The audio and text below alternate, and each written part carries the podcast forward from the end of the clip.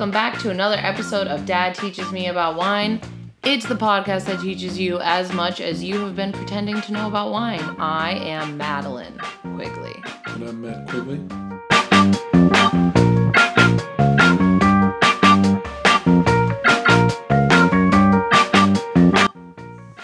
Alrighty. Well, let's see. Wine, check. Tea, check. Water, check. Microphone, check. All right, let's do this thing. And welcome back. It's been a while. It has been a bit. It has definitely been a bit. And we're going to jump right into it. Uh, but first, I want to get a little bit of housekeeping stuff right out of the way. We got a new iTunes review, and I just want to bring it up because I'm so grateful, David, that you left a review. Thank you, David. And if anybody else wants to go leave us an iTunes review, uh, that would be super duper appreciated, and you'll probably get a shout out too. So thank you again to everyone who has left a review so far, including David, who left one the most recently. Uh, and also, speaking of that, if you guys want to go ahead and follow us on Instagram, our Instagram is ready. Ready? It's Dad teaches me about wine. One word, exactly how you think it's spelled. Uh, that's also our email address. If you have any questions, dad teaches me about wine at gmail.com. All right, done. Do you have any announcements that you really. Other than uh, we've just returned from a trip to Peru yeah. and had an opportunity to explore a lot of the wines of South America. Yeah, we, we just did a little trip to Peru, uh, traveled all around, and drank some wine. And then also, I guess, another interesting announcement is that next week, Dad, what are you doing next weekend? Next weekend, I'm taking my um, certified SOM test All right, good luck. Cleveland. It's supposed to be pretty hard. Um, reasonably so. Yeah. About two thirds pass rate. Well, I think everyone is wishing you the best of luck. But thank you. So we'll have to do an episode. So I think we're gonna the way we had talked about doing this was maybe two um, episodes on South American w- wines, right? Correct. One cool weather grapes and one warmer weather grapes. Yeah, In, in the opposite order. Okay. Yes. So this one's warmer weather, and next episode will be cooler weather.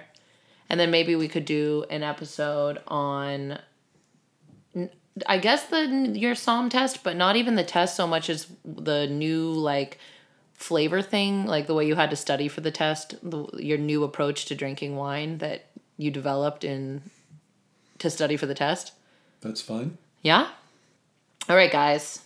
Let's get into it because I feel like this is getting really talk shoppy. I just wanted everyone to get into the know what's going on and also I just want to thank you guys for your patience because we have we really did take a couple weeks off of this while we were traveling and getting to everything together and um we don't have a ton of opportunities to to sit down and record this. So we appreciate uh, your patience and we're back and better than ever, I promise.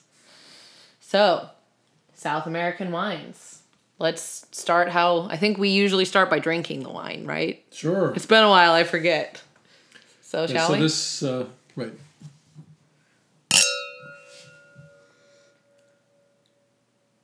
All right. I like it. So this wine is called Cheval de Andes, Cheval de Andes, and it's actually a um, it's actually a cooperative wine between the uh, house of Cheval Blanc, which is in Bordeaux. That's a famous producer Very, very famous producer in Saint in France. In France.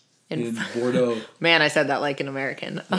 Yeah, it's in Bordeaux. Okay. Cheval Blanc is the um, has uh, two um, notices in the movie industry. One is it's the bottle of wine that uh, Miles drinks at the end of uh, Sideways. Man, Sideways. they really need to sponsor us because we've shouted them out like yeah exactly. every other episode. and the 1947 Cheval Blanc was featured in Babette's. the movie Ratatouille. Oh, Ratatouille! Ratatouille! which uh, apparently was a miraculous wine. Unfortunately, I never got a chance to taste it. But anyway, It'd be over the hill if you found it now, wouldn't it? um, mm, maybe not. But I don't know how much is left, and if you ever found one, it'd be probably 10, 20 grand. But in any event, uh, the folks at Cheval uh, got together with uh, some uh, producers in um, Argentina and this is a um, Oh, uh, this is a, a combination of Malbec and uh, Cabernet. okay. So, did you know about this wine before we went to South America? Yes, I actually bought it before. We Okay, so this is something you were drinking before. Well, not a lot of. So Mm-hmm. um, I think it's useful to take a step back and uh, sort of get an overview of South America wine production. All right, so everyone pull out your map of South America. Yeah, pull out your map Your- of South America, and you only have to worry about the southern half Okay. because only Chile and Argentina uh, really produce uh, wines that are imported into the United States. Okay. So um, when we're in Peru, uh, Peru actually does have a uh, burgeoning Yeah. wine industry. Uh huh. Um, their main wine producer is called Tacama. Uh, you can find it in, in virtually all the restaurants. Can you in- find it in in- America? No, Really? I don't believe so. I don't believe it's imported into the United States. It's kind of um, an indigenous producer, and the wines themselves are they're okay, and they tend to be like Sauvignon Blanc. And, I was uh, gonna say. they tend to be, um, you know, a big international uh, grapefruit. Yeah, I definitely tried some of that. Right. Like it was on the train and stuff. Yep. Yep. All right. Oh man, now I just want to talk about our trip, not even the wine part of our trip. I just want to talk. You guys need to go on my Instagram. I'm at Burghgal, B U R G H G A L, because the train we went on was amazing. Uh, Belmond was the company; it was amazing. But back to the wine. Back to the wine. So, um, what I thought we would do is talk about the warm weather grapes in South America for the for the first section. So Peru. So this is in Argentina and Chile. Yeah, so they'll both be Chile and Argentina, and a lot of people associate those countries with basically just warm weather grapes. So Cab and uh, Malbec. So Chile primarily Cabernet with some um, uh, some other Cab like uh, varietals, uh, specifically Carmenere, which is a uh, Bordeaux mixing grape, but in Chile has become a big a big thing. Okay. And in Argentina, Argentina is known for Malbec. Okay. Malbec again, typically a mixing grape for Bordeaux, Yep. um, but it's coming to the fore in, uh, in so Argentina. is this one a Malbec? Did you, I'm sorry, I forget. Did you say that the what we're drinking? It's about two thirds, one third Malbec Cab. And the house that is the is Cheval in Bordeaux. Did you say that?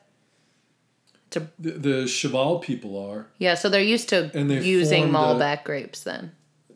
Yeah, presumably. I mean, they they're used to making Bordeaux blends. Yeah, so they Right. they make okay. So it makes sense that they would do something like this in South America, Yeah. or were they just like bored, or both? No, I, I think it's uh, a lot. There are a number of Bordeaux entities that have gone into Oh, really? South America I wonder uh, because why. of the strong, well, because of this the strong representation of cab type uh, grapes. So uh, this actually comes from an area around Mendoza uh, called the uh, Lujan de Cuyo. Okay. So uh, around Mendoza, there's the Uco Valley and the Lujan de Cuyo. So these are like sub regions around Mendoza. Wine regions or just region regions? No regions. They're just like like on a map. It would say. Yeah. Oh, they're AV. Okay. So so they're the equivalent of uh, Argentinian AVAs. Don't they call it DO there? Um, I don't recall exactly. I think the bottle you called. showed me today said DO on it, but Well, they, they may. So- okay, it hardly matters. But so there is some sort of national governing body though in both Chile and Argentina Right, for their wine. right. In terms of establishing geographic borders. So you're naming some big um, warm weather grape regions in both these countries. Well, we were talking about Argentina in terms of Yeah. the uh, in terms of those two areas around Mendoza. So Mendoza tends to be the um, the area where most of the Malbec and Cab is made. So that's kind of it's in a desert plain to the east of the Andes. Hot, hot, hot. hot, hot. Although the way that they counter that is that most of the uh, vineyards are up at like a thousand meters, fifteen hundred meters. So these are these are up way up in the hills, uh, and they have a lot of diurnal variation. So that gives some acidity to the All wine. right. So the so the these are two. Are there other really big regions for this type So of grape? So that's we were talking about Argentina, which is on Yeah. the right side of the Andes. Yeah. So on the left side of the Andes is Chile, mm-hmm. and within Chile, the the warm, uh, warm weather grapes tend to get produced in what's called the Central Valley, which runs for about 150 miles south of Santiago. So Okay. Santiago is the capital of Chile, and then it sits in a in a valley between the coastal range and the Andes. Uh-huh. It's a very narrow valley. I Yeah. it's like 30 miles or something. I think you can see the mountains to either side. Um, Really? and the it's a very warm area because it's it's shielded from the Pacific elements By the mountains. by the coastal range. Yeah. And this so this this is around Santiago. This is a big wine area. Yeah, it's called the Central Valley. Do you think that these wine areas have sprung up somewhat out of convenience? Like they're close to the these big cities because it's convenient or because it's a good area to grow wine? Oh, I think there's probably some element of both. Yeah. I mean, you know, in reality, the wine areas have grown up right next to the capitals of both of these Yeah. countries. Right. So I'm sure there's plenty of random nooks and crannies in that country that are potentially growing great wine. Well, ultimately, th- those nooks and crannies were utilized. yeah. Uh, but uh, you know, in terms of where things began, so within uh, Chile, uh, Chile uh, didn't embrace Malbec, but really went full bore f- for cab wines. Okay. So uh, there are huge producers there, but uh, also um, quality producers like Concha y Toro make some very expensive cabs, and it's um, there are sub areas, the M- Maipo and Rapel uh, valleys. Can And, and again, these are at uh, these are typically planted in the foothills, and the vineyards are usually at three, four, five thousand feet. interesting. Um, I bet. Yeah, I bet that's because if they were just right there on the ground, they'd be fry up. Do you think they'd get way too hot? Well, the, the and that and the grapes wouldn't be terribly interesting because you would lose the acidity because you get oh, the okay. acidity From the mountain from soil. the diurnal the, diurnal variation because in the mountains it gets cold at night. Oh, okay. Um, what? How do you find that these cabs and Malbecs compare to a maybe a California cab or an Australian Malbec? Well, you're not going to find an Australian Malbec. New Zealand Malbec? Uh, no, Where? Oh, it's only South America. it's either South America or in France in Cahors near the Spanish border. All right, it's fine. I'll just edit myself saying that out. And So how does this compare to a California cab? Yeah, I think um, the fruits are not as big and round as California, Really? and the wines tend to be more tannic, um, especially the Malbecs. Um, the um, Nebbiolo grape from Italy uh, takes the cake for the most gripping tannins of any red wine, but Malbec comes pretty close. So, uh, especially in young wines, uh, you might potentially uh, get lockjaw from the from the tannins from the from the Malbecs, especially out of uh, Argent, Argentine, uh, you know, Argentinian. Interesting. So, did you discover? So, you said that this bottle, Cheval de Andes, it makes sense that this is something, especially if this is a famous house in France, that you'd know about it in South America. What, like, did you learn about South American wine f- from being in Peru? Mu- very much, or? Well, it gave me an opportunity to taste a lot more South American wines than I ordinarily would. I would say just about every wine that I had the week that we were there was South American. Mm-hmm. There was no point in buying an American wine or a North American wine Yeah, imagine that. while we were in South America. That that that didn't make any sense. But we did have uh, some crazy wines at Central. Maybe at the end of the episode, we should talk about Central. that we can. Um, Mm-hmm. Yeah, not all those wines were South American. No. Yeah. Um, I guess what I really learned was more the cool weather areas because they are poorly represented in the United States as far as um, a- as far as availability. Um, interesting. But so did you find like a whole bunch of little guys? Oh, you kind of didn't. I think you came there expecting, okay, in, in America we get the big guys, but like all the big famous ones. But maybe when I'm down there, I'll be able to discover a whole bunch of little guys who are doing a great job, but don't get imported to the U.S. But I, that didn't seem to be the situation. No, unfortunately, uh, a lot of the big um, uh, distributors like uh, Montes, for instance, What country is that? uh, I believe that's Chile. Uh huh. Uh, unfortunately, the big distributors were also massively represented um, in South Really? America. So most of the wines that got poured just sort of as passing wines uh, tended to be these, you know, big houses. Right, that you already knew of. Really didn't have a whole lot of uh, a, a whole lot of interest in them. Um, the other wine that, that's big down there that is utterly unknown in the United States is the Torrontes uh, grape. And we had a little bit of Torrontes when we were down there. Where else is Torrontes grown? So Torrontes uh, is primary. Well, it's actually grown in both Chile and Argentina, but its uh, its biggest representation is in northern Argentina, in uh, what's called the Salta uh, area. I thought you were gonna say it was like a Spanish grape they brought over. No, no, it's indigenous. Interesting. Yeah, it's an indigenous grape, and it makes a white wine that's um, a little bit uh, herbal, vegetal. Kind Um, of like that. Well, it, it's a very distinctive. Good uh, for you. Um, I, you know, I, I have to tell the story uh, for our uh, listeners that uh, we went into this little tiny obscure wine and cheese shop in Yeah. uh, in Lima. La Gastronoma. If you're going, Gastronoma, yeah. If, if- you're going, if you're going to Lima, go to La Gastronoma. It was lovely.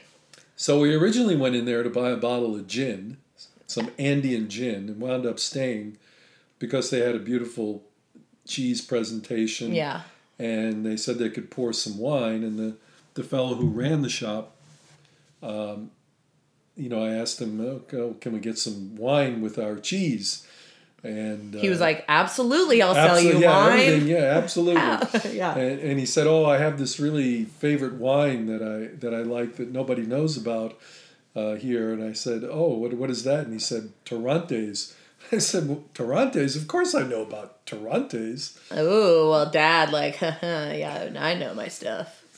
So uh, it's it's not a uh, it's not widely distributed, but um, you can find it in the United States. You can. I might look I- out I for bought- that. I'm yeah. sure it's really inexpensive. Uh, it, it is. It's like sub twenty bucks. Yeah. I, I have found it uh, in a couple of different places in the United States. I gotta admit, I liked it with our cheese. Sitting, we sat on a patio, ate the wine and some cheese. That's a good summer. Yeah, actually, right that there. was a really uh, interesting bottle because uh, what they did was a what's called a ripasso uh, technique, where they actually dried out the grapes before they vinified them. Um, so it was a kind of a unique uh, take on uh, on the grape. So, um, But it's another uh, what I term ABC wine, anything but Chardonnay. I know. So if you're looking at a list, uh, I say, check out guys, you're probably if you're listening to this, you might be shopping on my level. I say, go find yourself a bottle of Torrontes, get some cheese, enjoy it on a patio. It was a good experience. Is that a warm weather grape? it is. Okay. Although it's grown really high elevation. Do you want to rename those regions around uh, Mendoza and Santiago again? These famous regions people should look out for. Uh, okay, so the around Mendoza there is the Mendoza Uh huh. IGT, the the general area. There is the Lujan de Cuyo, and then there's the uh, Uco Valley. These are all around Mendoza. Okay. And, And they these- should And these are warm weather grapes. So these are Malbec and Right. Cab.